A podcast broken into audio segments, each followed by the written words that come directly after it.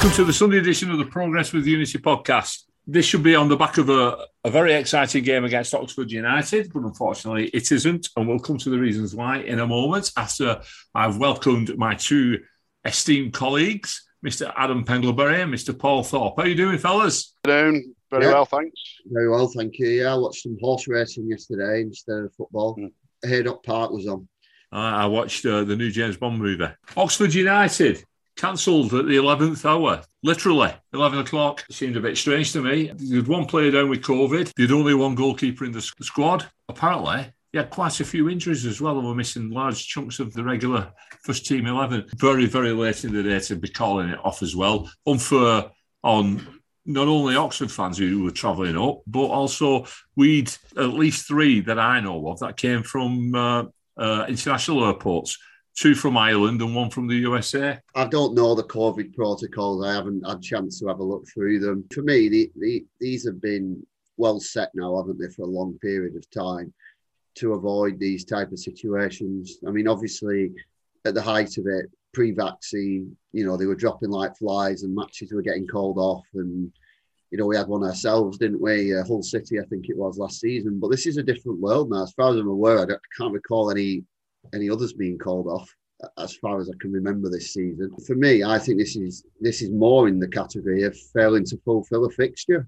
I think we're talking in points deduction land there because otherwise it sets a precedent that you can hide behind your COVID if you're in a position where you, you can't field your strongest possible side.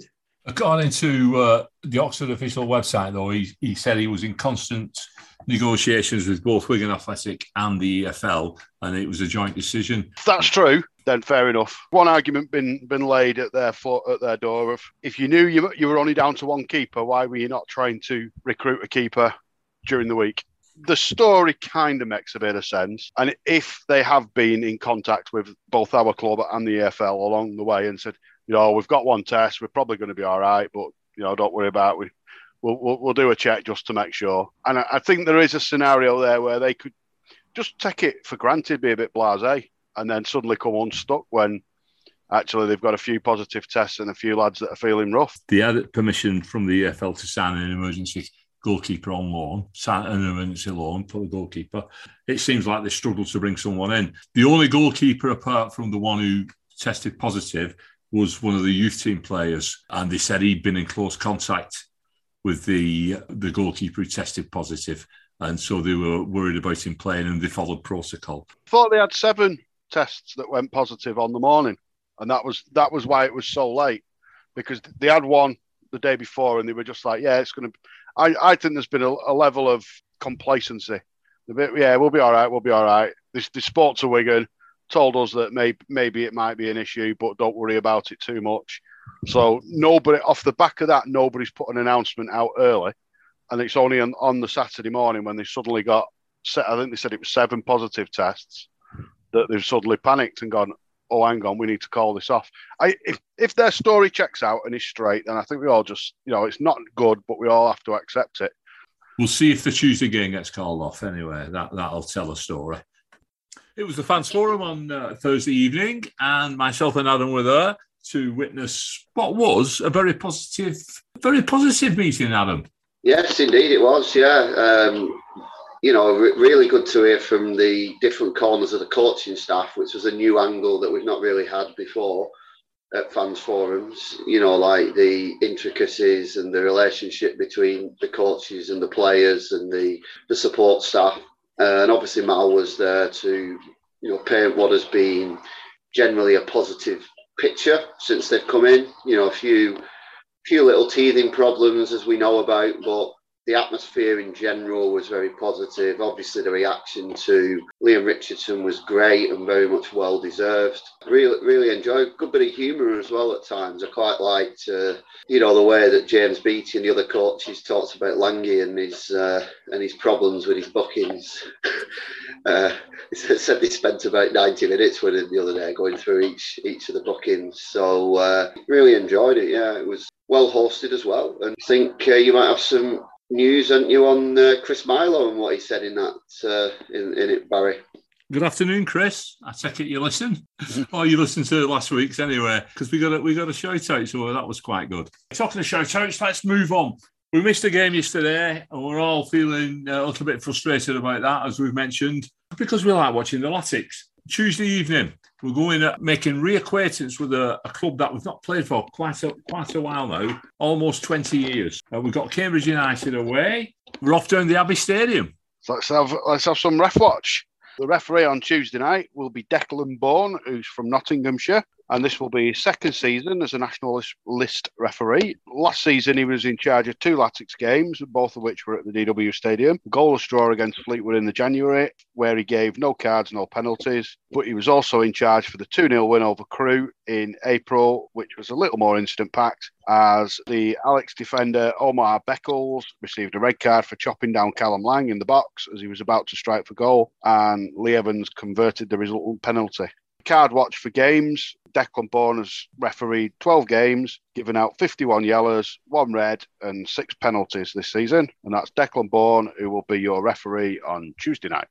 And uh, just to reiterate, he's on the national list. He isn't a nationalist. Which is, it sounded like he came across that, that he's a nationalist referee. So I thought it, it made me chuckle a little bit, Paul. In the build up to the game, I've said we've, we've reacquainted ourselves with Cambridge United, or we are going to do. And I've reacquainted myself with one of their fans, Jordan Worland from Under the Abbey Stand podcast, which of course is what the ground's known as, the Abbey Stadium. And we had a great chat today. And uh, if, if you listen to nothing else on this podcast, have a listen to what Jordan says about Cambridge United. A great insight. So let's have a listen to him. Yeah, hi everyone. Uh, my name is Jordan. I'm one of the members of Under the Abbey Stand. We're a Cambridge United specific podcast and fanzine. You can find us on Twitter at Abbey Stand Pod. Uh, we'll be doing a match preview that will go out Monday, Tuesday, uh, give you a little insight into the Cambridge game ahead of your visit. And yeah, we do weekly podcasts. Again, they go out every Monday morning. So the Cambridge season so far, I think, is fair to say has gone better than most people, uh, most United fans have been expecting. I think at the time of recording, we're 14th in the table. I think that's about six or seven places higher than we were probably expecting.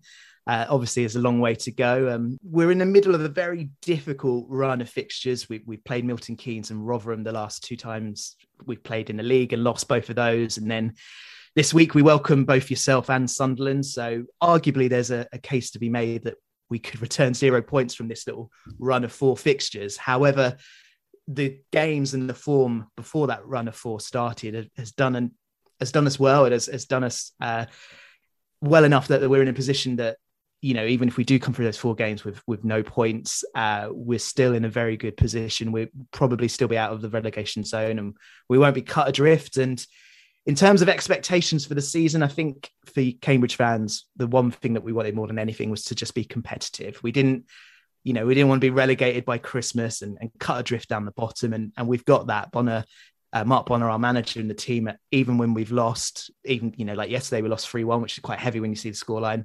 We were very competitive in that game for long periods if you sort of listen and re- listen to podcasts and read previews at the start of the season, I think everyone had us to finish not just in the bottom four, but to be the very bottom of the pile. I completely understand why those predictions came in. We didn't renew, well, we didn't keep hold of our, our talisman uh, from last season who scored 34 goals. So obviously you'd miss that. The signings we brought in for most people were pretty unrecognizable names. They're not established. League One or Championship players. And, and we've got a man in charge who is 37, 38 years of age, just going into his second full season as a manager and has never managed at this level before. So, for an outsider's perspective, I can totally see why many people would have written us off before the season started. I think Cambridge fans, because of what happened last year and the fact that this group of players who, if we're honest, completely overachieved, a, a sort of a mid League Two level, managed to get promoted automatically. I think Cambridge fans saw that there was something about this group of players and this management, and and there was something there to give us a bit of hope, and went into the season expecting us to be in that bottom six to seven clubs, but hopefully maybe just have enough to stay up. So so far doing pretty well, but obviously a long way to go. So our man in charge is Mark Bonner, a guy who has a fantastic backstory. He was never a professional footballer. He got into football at quite a young age after leaving school and just wanted to make a career in football. So he joined Cambridge United as a as a football coach, helping out on our most sort of entry basic sort of footballing schemes like the school schemes in the summer and just worked his way up from there was with the club for a long time when we dropped into the conference uh, we lost our our funding for our sort of academy and our youth team so he moved to Southend for a few years uh, and then eventually he came back to us and and looked after the under 18s and has just proven himself within the club and and and and had a good reputation. So worked his way up, became part of the first team setup. I think he assisted two or three different managers, and and when he got the job in the COVID season, everyone, whilst respecting what he had achieved, sort of rolled their eyes and and thought, "Oh, we've gone with the cheap option here." So to be sat in League One is really humbling experience. Um, a lot of us have eaten our words about uh, Mark Bonner. Uh, but yeah, as a coach, he's he's he's terrific. He's one of those kind of you know that sort of crop of sort of a younger coach that's really tactical and driven, and and he spends a lot of time looking at games and, and scouting others. And I think the best thing that that we've had with him being in charge is just the fact that the team has this never say die kind of attitude. And we have sort of got results where we've been in games and you sort of think back to sort of previous managers and you think well we would have been done and dusted by half time. So he's he's a breath of fresh air. He's one of our own. Whatever happens this season or whatever happens in his career he'll always have that promotion from last year. So it's a really great story. But in terms of, of, of, style of play, there's been a big change from from last year in League Two to this year in League One. We rocked up to pre-season and our pitch was a little bit narrower, and we moved from playing two up top to playing just the the one up top. I think he's recognised that there are limitations to our, our club and our budget, and that we're not going to be able to maybe be as open and as attacking as we were in League Two last season. And yeah, as such, our, our, style this season has been a little bit more defensive, four five one without the ball. One of our strengths this season has been how well we've we've done out of possession. I think it might be a little bit different on Tuesday night when Wigan visit. We tend to be a little bit more open and, and go for it a little bit more when we're at home. So it could be an interesting one uh, on Tuesday night. So whenever I speak to opposing fans to give them a preview of Cambridge and, and talk about uh, sort of key players that can influence the game. The first name that I I go to is the um, the Irish Messi, uh, Mr. Wesley Hoolahan, who even at the age of 38, 39 is still uh, absolutely terrific. Um, the only downside is uh, he doesn't play Tuesdays, so he definitely won't feature when uh, Wigan visits us in the week. This is part of his arrangement since he's been at the club. He he only trains two three days a week and yeah doesn't doesn't do the, the midweek fixtures. So for a long time it's been a, an issue of how we deal without having Hoolahan in the team. Obviously he's our main creative outlet. We've become better this season uh, of games without him and we've got a couple of different options for players to come in and, and, and play that third sort of central midfield role one of them is a, a, guy you obviously know very well, Mr. Jensen Weir, who's on loan for the whole season from Brighton, who didn't play a lot in the opening months of the season, but over the last sort of six to eight weeks has been an ever present really in, in the in the first team. Um, another option is a young lad called Ben uh, who can play that sort of behind the striker role. So uh, those are a couple of names to, to keep an eye out. The main threat for us and I hope he's fit. He's not played the last few games, although he was an unused substitute on Saturday. There's a young lad called Shilow Tracey. Uh, he was on loan with us second half of last season. Uh, he was released by Spurs in the summer and we picked him up. He's one of those players that you get from sort of Premier League academies that are really raw. So every now and then he'll do something which is which is wrong and frustrates you. But when he's getting it right, he's fantastic. He's very quick. He can use both feet. We tend to play him out wide on the right, but he can also play on the left. He can also play off the striker. So if Shilow Tracey plays, keep an eye out for him because he's very, yeah, like I said, very quick. And one of our our main tactics when we sort of soak up the possession that we'll be doing is we need sort of people to carry the ball upfield quite quickly to help out the defense. And he's the main guy for doing that. My prediction for Tuesday night, I am torn because um, part of me thinks, you know, maybe maybe the sort of home crowd might get us over the over the line and, and maybe get a result that people wouldn't expect and and by that i'm thinking of a nice 1-1 draw um, but I do have questions over our defense. Um, we have our, you know, our main two experienced central defenders are both out, so we're playing a mixture of young lads at the back or, or players out of position as centre backs. And then I look at your front four, and that does, that does worry me. So I would love to say one-one. I've got a feeling Wigan might edge it two-one. That's uh, quite excellent, though. I mean, he's he's gone for a a one-all draw at the end, but he's uh, he also thinks that we're going to beat them two-one. Well, I, I, mentioned to him that we've won seven away on the trot. If you count that cup game, that's eight. I think we're a better away side than what we are an home side. And um, you know, so and he, he did mention about one or two problems at the back for, for them with the centre half. So it could be it was music to my ears anyway. So uh, I don't know what you made of it, Paul. I'll tell you what else I thought as well. A really, really interesting story with Mark Bonner who is the current manager of, of Cambridge United. And I think he'll go down in, in folklore at that club. He'll be another another uh, John Beck who will be uh, revered for years to come.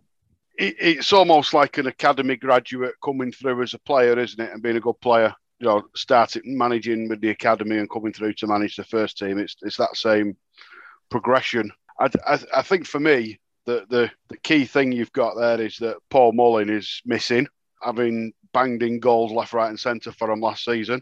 He's no longer there, so that's a good thing. In- interestingly, he's dropped down into the National League to go to Wrexham. So I wonder what pay packet may have attracted him there. You know, you win promotion from League Two and then move to a National League side. There's obviously something attracting, isn't there? Mm. And also, um, uh, where's Hoolahan, who doesn't play Tuesdays? yeah, yeah, you know, the, the Tuesday curse you can do without playing players of the quality of Wes Hoolahan, can't you? You know, even if his legs might have gone, there was always a quality there. Because I know at Norwich he supplied a lot of the goals that um, Grant Holt scored that would have been what attracted us to, to purchase him, Mr. Holt. I'll, I'll be honest, Paul. I've looked a bit disappointed that uh, Hoolahan won't be playing because uh, I like watching quality players with us or against us. So that's a little bit of one. But it's good to see that Jensen Weir is is actually playing first team football. As much as we we don't, we're not happy that the academy people were uh, were stripped away from the club. It's you know, as, on a personal level, it is nice to see the lads actually proving what they're worth, isn't it? It is indeed, yeah. Adam, any previous? Not played them for a while, but we have got a bit of a history against them. Played them 14 times. We've won five, lost two, and we've actually drawn half of the meetings, which is quite interesting because obviously he's predicted predicted a one-one draw. Being five of those draws have actually been uh, one-one. Uh, never been a goalless game when we're Wigan have played Cambridge, so maybe get your money on that one on Tuesday. First meeting of the 84-85 season, 19th of October 84, uh, in the old Division 3 at the Abbey Stadium, and you guessed it, a 1 1 draw. Uh, the last meeting uh, against them was a 4 1 win for Wigan Athletic at the uh, what was then the JJB Stadium. And Andy Liddell scored a hat trick uh, in that particular game. And I don't think we've lost to Cambridge since Boxing Day 1996. So quite quite a considerable period of time. Currently, Cambridge, uh, 14th in the league on 22 points. The last five games, they've won two. There's been one draw and two defeats. And I think, really, got to say, made a, as our guest stated, made a very good start to the season for a side coming up from League Two. Right, let's have some predictions because we're uh, quickly running out of time. Paul, you go first. Right, if we run out of time, I'll be dead quick. I'll say 2 0 Latics. I'm going to go for a 3 0 win to Wigan. I actually told Jordan that I thought he'd finish 1 1 but I said it very much tongue in cheek. If Lackey says they're going to open up and come at us, I think we're going to pick them off and it'll be 3 1 to Wigan Athletic. Maybe drop go a goal behind and then just react. Just before we do finish, I'd like to mention if you haven't seen this, Cole Stockton for Morecambe away at Fleetwood yesterday, an absolute stunning goal. This lad's really making a name for himself at 27 years of age He's uh, uh, at the forefront of everything that Morecambe's doing at the moment. Check his goal out. He's already won two goals the month. I, am sure he's going to win November's with this one as well. An absolute stunning goal. We'll be back on Wednesday, as usual, where we will have all the reaction to Cambridge's uh, game, unless, of course, it gets postponed. And we'll look forward to going down to playing the Pilgrims down in Plymouth. And Toilet Talk will be back because I'm making the trip to Cambridge just for that reason bang on time. It's uh, goodbye from me. And goodbye from us. Up goodbye. the. Come on.